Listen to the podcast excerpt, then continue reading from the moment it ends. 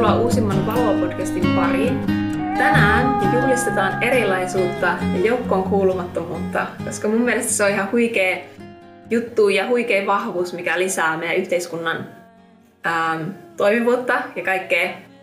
Koska kaikki uusi ja kaikki hyvä, mitä me luodaan tähän maailmaan, se tulee siitä, että joku ajattelee jollain tavalla eri lailla tai toimii jollain tavalla eri tavalla ja löytää sitten uusia ratkaisukeinoja tähän yhteiskunnan toimintaan tai maailmaan. Ja meillä, on, meillä ihmisillä on tosi vahva tahto ja halu jotenkin kuulua joukkoon ja olla samanlainen kuin muut.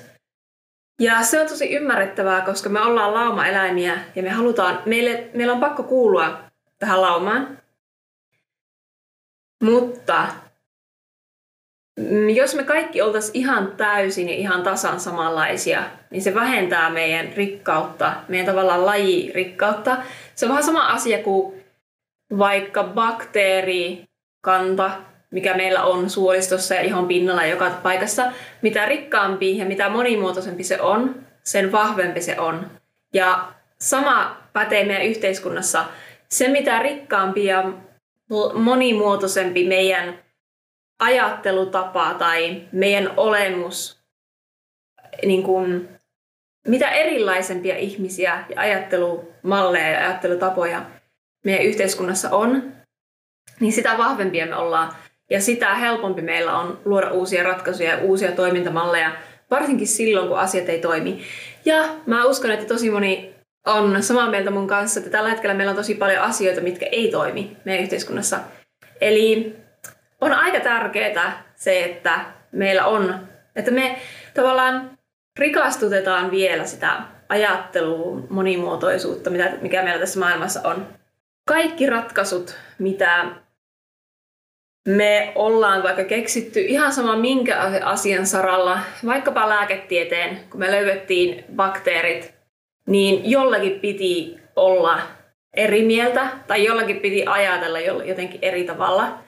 Ja se ei ihan varmasti ole ollut helppoa, eikä se koskaan ole helppoa, mutta se on äärimmäisen tärkeä, jopa elintärkeä. Joten tänään me juhlistetaan erilaisuutta ja me juhlistetaan joukkoon kuulumattomuutta. Ja mä uskon, että tosi moni, ketkä tätäkin videota tai tätä podcastia kuuntelee, on kokenut sellaisia fiiliksiä, että ei oikein kuulu joukkoon, että ei oikein sovi ehkä vaikka siihen normiyhteiskunnan määritelmään siitä, että mikä on normaalia, tai jotenkin esim. koulumaailmassa on kokenut aina, että on jotenkin erilainen. Mulla on tästä myös kokemusta ja se on mulle tosi tuttua. Ja mulla on toisaalta niin kuin, mulla on ollut se fiilis, että tää, tässä on nyt jotakin, joku ongelma tässä yhteiskunnassa, että tämä ei niinku vaan sovi mulle ja mä en jotenkin vaan niinku sovi tähän juttuun. ja mä oon erilainen.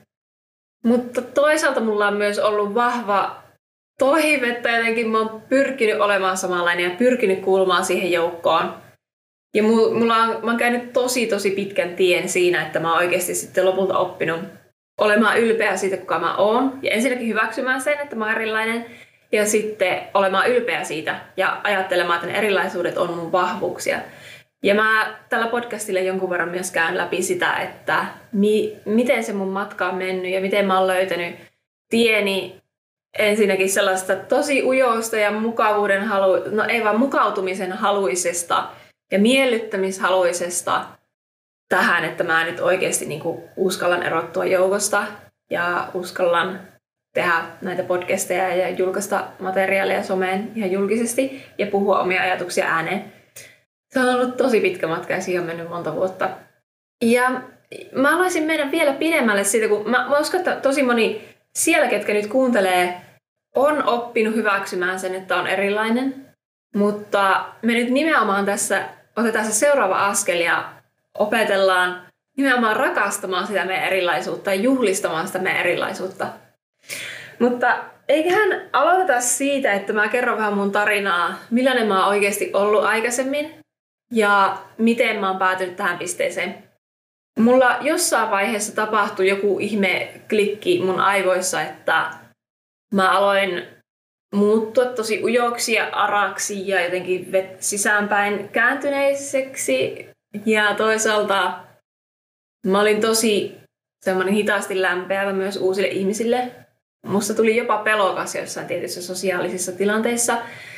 Ja mulla on ollut tosi vahva pelko siitä, että mitä jos muut tuomitsee tai mitä jos muut ajattelee, että mä oon outo ja erilainen. Ja toisaalta mulla on ollut tosi vahva tunne siitä, että mä oon erilainen. Ja se johtuu osittain siitä, että tai aika vahvasti siitä, että mä oon syntynyt lestadialaisen perheeseen ja oon ollut lestadialainen koko ikäni ja kaikki tavallaan, meillä oli Kuusamossa tosi paljon lestadialaisia, joten siellä oli jotenkin siinä ilmapiirissä semmoinen vahva niin kuin fiilis siitä, että on nämä lestadiolaiset ja sitten on nämä niin kuin normaalit ihmiset tavallaan. Se, se tuli sekä sieltä lestadiolaisten puolelta, että on monesti lestadiolaiset hengailee keskenään ja sitten ajatellaan tavallaan, että on me ja muut.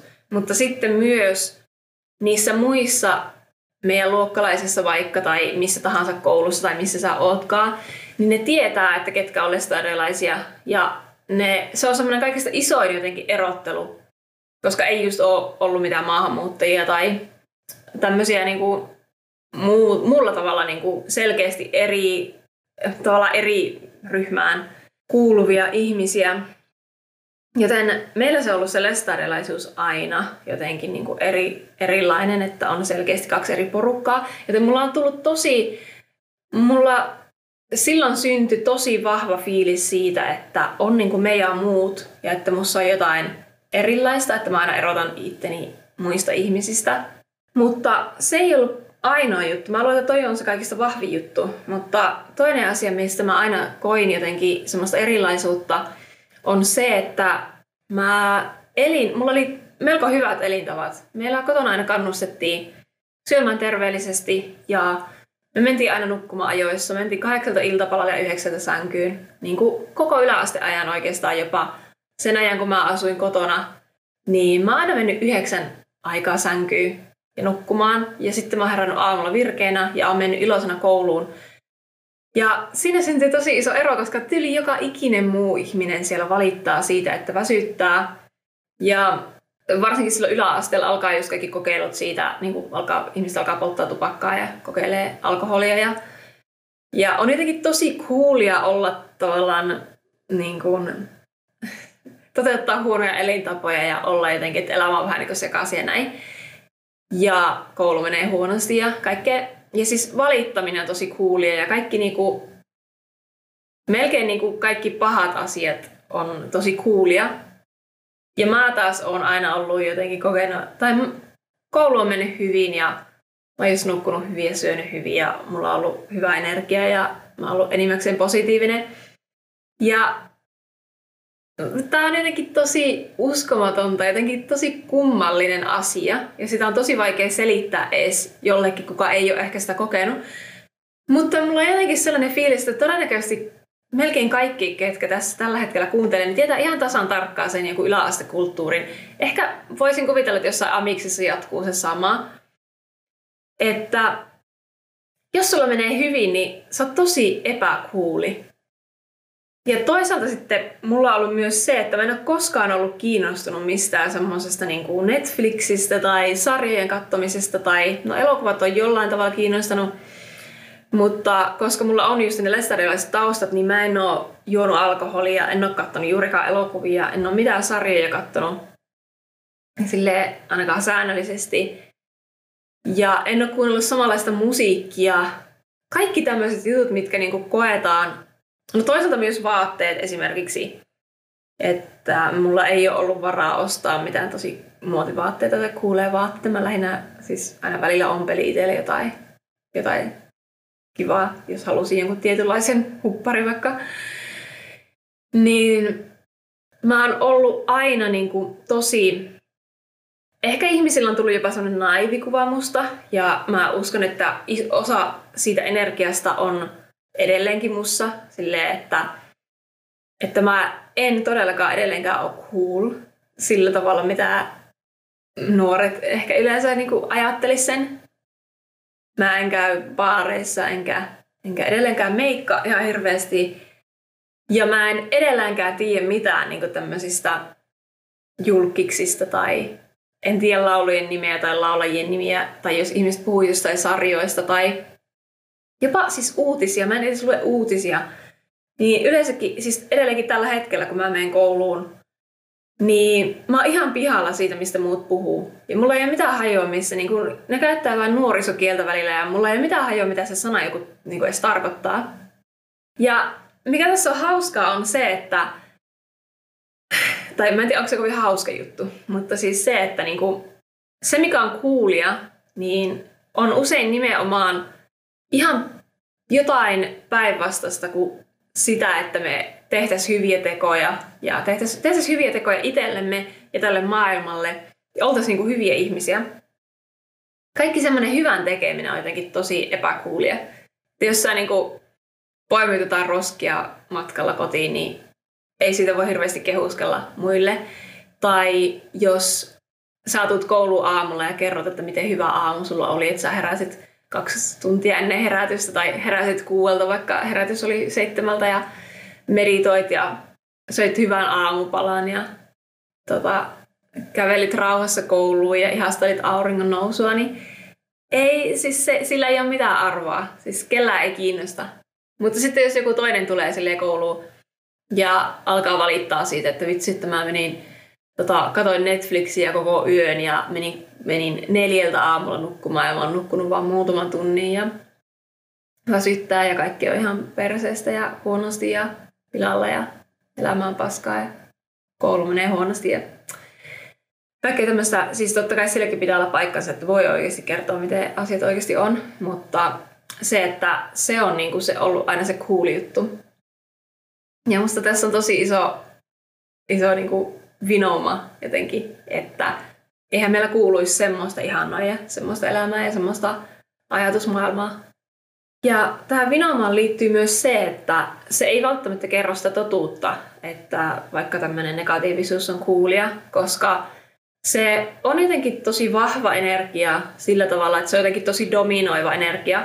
Joten voi olla, että jostain luokasta, vaikka siellä on tosi negatiivinen ilmapiiri, niin voi olla, että siellä on oikeasti vain muutama ihminen, ketkä on tosi negatiivisia ja luo sitä kulttuuria. Ja loput olisi oikeasti niin kuin suhteellisen hyvä, hyvin eläisi ja eläisi melko positiivista elämää, mutta se ei vaan tuu esille niin näkyvästi.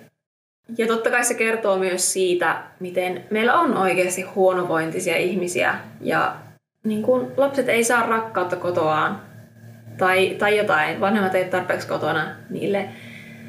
Ja siksi niille menee huonosti. Siksi ne ei mene nukkua ajoissa ja katsoo, huhuttaa niitä tunteita johonkin muuhun, niin kuin alkoholia, tupakkaa ja kaikkea tämmöistä niin kuin päihteisiin. Ja siitä se kulttuuri loppujen lopuksi tulee, että ei se ole niin, että yläkoulut vaan olisi jotenkin pahoja paikkoja. Ja toisaalta meille ei opeteta missään, että miten elää hyvää elämää meillä koulussa niin kuin oletetaan, että sä pystyt suorittamaan ihan kaiken ja pystyt käymään läpi kaiken, niin kuin kaikki muutkin. Mutta se ei ole totta. Kaikki ei vaan pysty siihen. Ja meille ei opeteta niitä elämänhallintakeinoja, mitä me voitaisiin käyttää siihen, että, että me voitaisiin oikeasti tehdä meidän elämässä parempaa. Ja silloin me helposti, niin kuin mä uskon, että moni lamaantuu ja luovuttaa ja hyväksyy vaan sen, että no, elämä nyt on tämmöistä epäreilua ja huonoa ja aina väsyttää ja muuta. No joo, siinä oli ehkä semmoinen, millä tavalla mä oon kokenut ton yläastekulttuurin ja koulukulttuurin. Ja mulla oli semmoinen tarve aina välillä niin kuin yrittää. Mä muistan, että mä yritin joskus mennä siihen mukaan ja koitin esittää ehkä kuulimpaa, mitä olin. Mutta se ei vaan toimi, se ei vaan onnistu, onnistunut koskaan multa, eikä onnistu edelleenkään niin kuin millään tavalla. Se ei vaan, mä en vaan niin kuin oo osa sitä. Ja sitten mä oon tavallaan hyväksynyt, jossain vaiheessa hyväksyin sen, että no okei, tälle nyt vähän mitä mä oon erilainen, ja mulla on pakko hyväksyä se. Mä en silti uskaltanut olla niin kuin erottua joukosta. Mulla oli silti se pelko, niin kuin, että, että mut hylätään tai ehkä, että musta ajatellaan, mut tuomitaan tai musta ajatellaan, että mä oon jotenkin outo tai erilainen, niin kuin sanoin. Tämä pelko edelleen oli siellä, mutta sitten se mun keino, kun mä en pystynyt sopeutumaan siihen joukkoon, niin se mun keino oli sitten vähän niin kuin jää sivuun ja olla vähän hiljaisempi ja semmoinen tyyppi, joka ei hirveän näkyvästi missään esillä.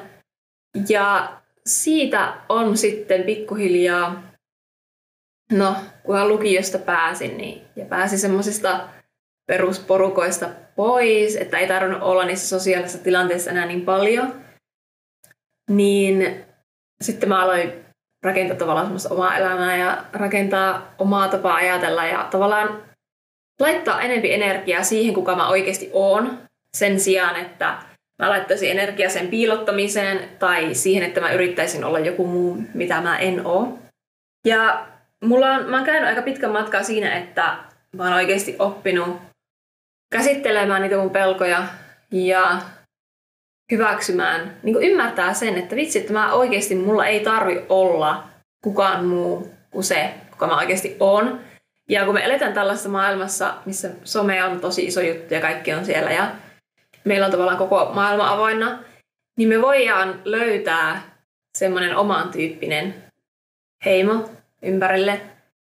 Ja se myös mahdollistaa sen, että meillä ei tarvitse kuulla joukkoon niin paljon, mikä on tosi hyvä juttu. Ja kun mä sen hoksasin, niin mä aloin jossain vaiheessa ymmärtää sen, että mitä enemmän mä yritän olla joku niin kuin, tavallaan osa sitä massaa, sitä enemmän mä houkuttelen ympärilleni ihmisiä, jotka tukee sitä, että mä oon osa sitä massaa. Ja musta tulee, mä tavallaan menen koko ajan syvemmälle ja syvemmälle, syvemmälle siihen. Mutta sitten jos mä katkaisen sen, sen kierteen ja päätän, että mä oon minä ja jos se mun ympäristö ei tue sitä, kuka mä oon, niin sitten se mun ympäristö vaihtuu. Ja se, siinä tapahtuu sellainen tosi luonnollinen prosessi, minkä mä oon myös käynyt läpi, että ensin sulla alkaa pudota pois niitä asioita, mitkä ei kuulu oikeasti siihen sun elämään silloin, kun sä oot ihan oikeasti se, kuka sä oot.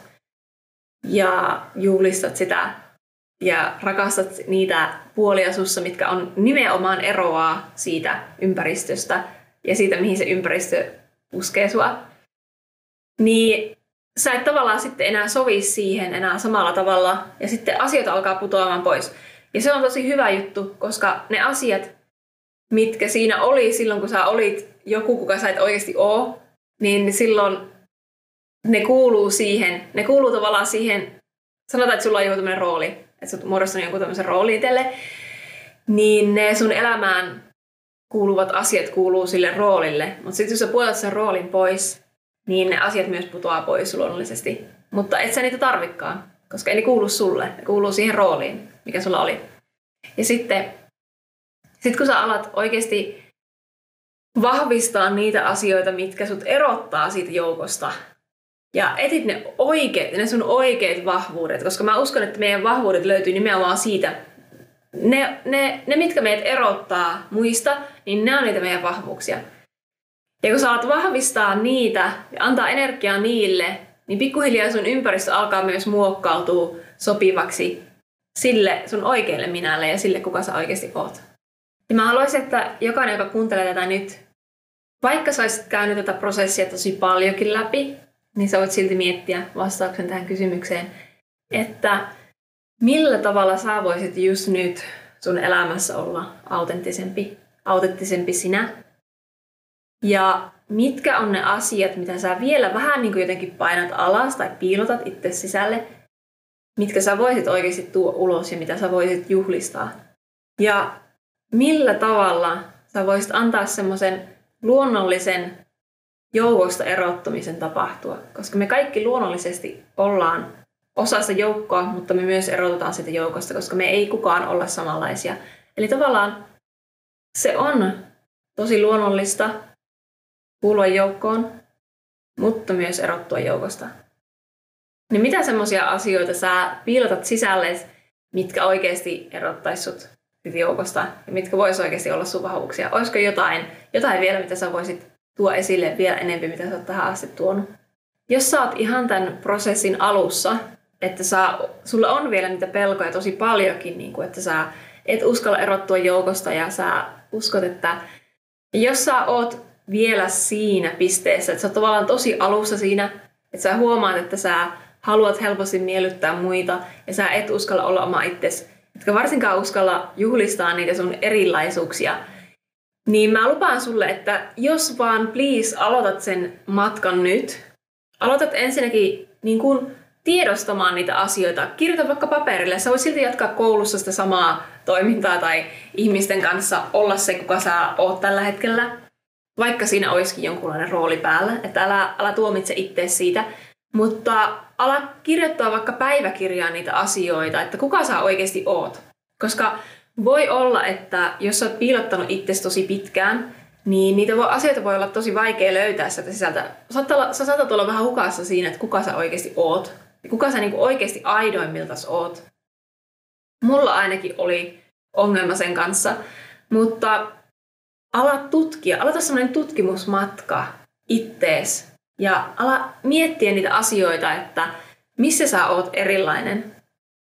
Ja mieti sitä ajatusta, pohdi sitä ajatusta, että voisiko tämä asia, missä mä oon erilainen ja mitä mä pelkään näyttää ulospäin, voisiko se olla sun uusi vahvuus? Voisiko sä ihan täysin aloittaa sen matkan, että sä alka, hyväksyisit sen puolen sussa?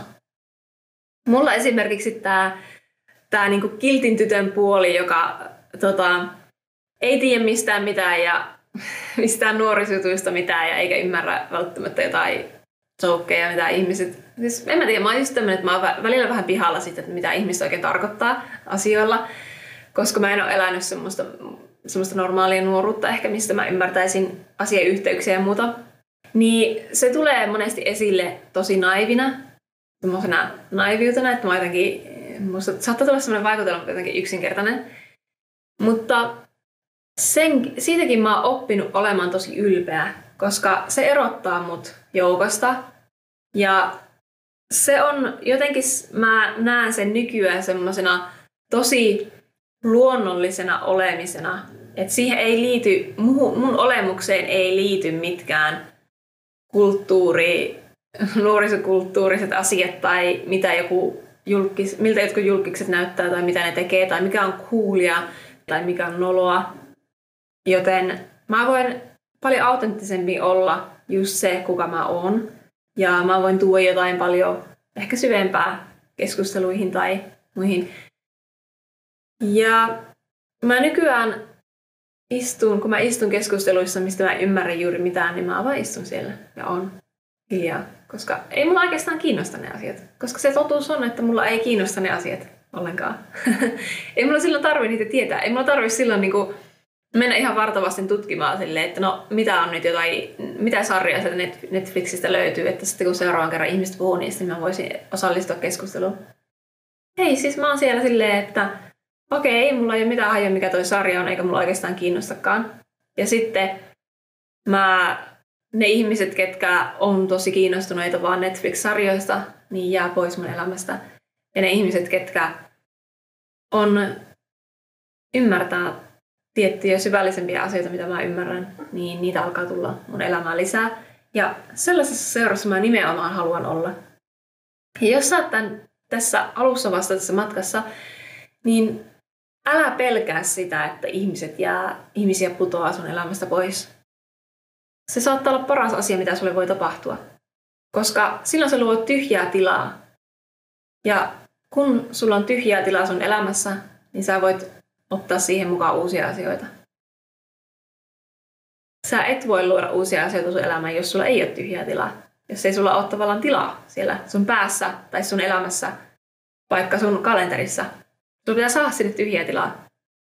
Ja tää oli se mun matka, miten mulla tämä homma meni silleen, että eka mä aloin oikeasti tiputtaa niitä asioita pois niin, että mulla tuli tyhjää tilaa. Vaihoin paikkakuntaa ja vaihoin ystäväpiiriä ja tuttavapiiriä ja, ja elämäntapoja. Silloin mä sain tilalle uusia, paljon parempia. Ja mä toivon todella kovasti, että mä pystyisin, mun ehkä isoin juttu, mitä mä haluan tehdä mun elämässä on se, että mä kannustan ihmisiä löytämään sen oman autenttisen itsensä ja olemaan tosi ylpeitä ja menemään just sitä kohti, mikä itsellä tuntuu merkitykselliseltä ja mistä, mikä itsellä tuntuu intohimoiselta. Mä haluan auttaa ihmisiä ensinnäkin löytämään sen, että mikä tuntuu merkitykselliseltä ja mikä, mikä on niiden intohimo. Mutta sen lisäksi myös menemään ihan täysillä niitä kohti. Koska meidän maailma olisi niin paljon parempi sillä tavalla. Koska silloin, me, niin kuin, jos ihmiset tekisivät työtä, tekis työtä, missä ne on intohimoisia, niin silloin ne tekee paljon parempaa työtä. Ne oikeasti tekee tälle maailmalle hyviä asioita. Kaikki olisi tehokkaampaa, kaikki toimisi paljon paremmin. Ja me löytäisi uusia ratkaisuja asioihin, uusia innovaatioita, uusia keinoja pelastaa tämä maailma. Parempaa, parempia tuotteita, parempia palveluita, kaikkea. Kaikki vaan toimisi paremmin, jos ihmiset oikeasti tekisivät niitä, mitä, mistä ne on innoissaan. Se ei tarkoita sitä, että kaikilla pitäisi koko ajan olla innoissaan jostakin, vaan me kaikki käydään läpi jonkunlainen vaihe siinä, että me ehkä tehdään töitä, mitkä ei niin paljon kiinnosta, mutta sillä tavalla se oma innostus löytyy ja se oma intohimo löytyy. Eli juhlistetaan nimenomaan niitä asioita, mitkä erottaa meidät joukosta.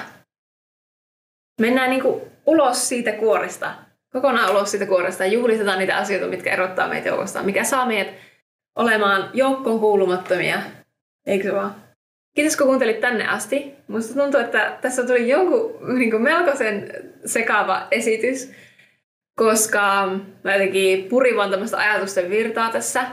Mutta toivottavasti tästä ainakin se energia paisto läpi ja sai jotenkin jollakin tavalla sut myös innostumaan tästä aiheesta ja innostumaan taas erottumaan joukosta. Varsinkin tällä hetkellä, mulla on pakko mainita, että varsinkin tällä hetkellä tässä ajassa me tarvitaan ihmisiä, jotka uskaltaa puhua sitä omaa totuutta ja uskaltaa erottua joukosta ja on niitä rohkeita, jotka kertoo oman mielipiteensä ja kertoo omat ajatuksensa ja tekee asioita niin kuin itsestä tuntuu kaikista parhaalta. Ja kiitos joka ikiselle, joka tätä asiaa jo tekee. Kiitos oikeasti. Sä teet tosi tärkeää työtä itses puolesta ja tämän koko maailman puolesta. Kiitos, että sä oot rohkea. Ja eiköhän kannusteta kaikkia muitakin löytämään se oma rohkeus ja olemaan just sitä, mitä ne on, ja tuomaan ulos sen oman erilaisuutensa ja oman intohimonsa. Kiitos, kun katsoit tänne asti. Me kuullaan seuraavassa podcastissa. Moikka! Looks like we made it Look how far we've come, my baby We might have took the long way We knew we'd get there someday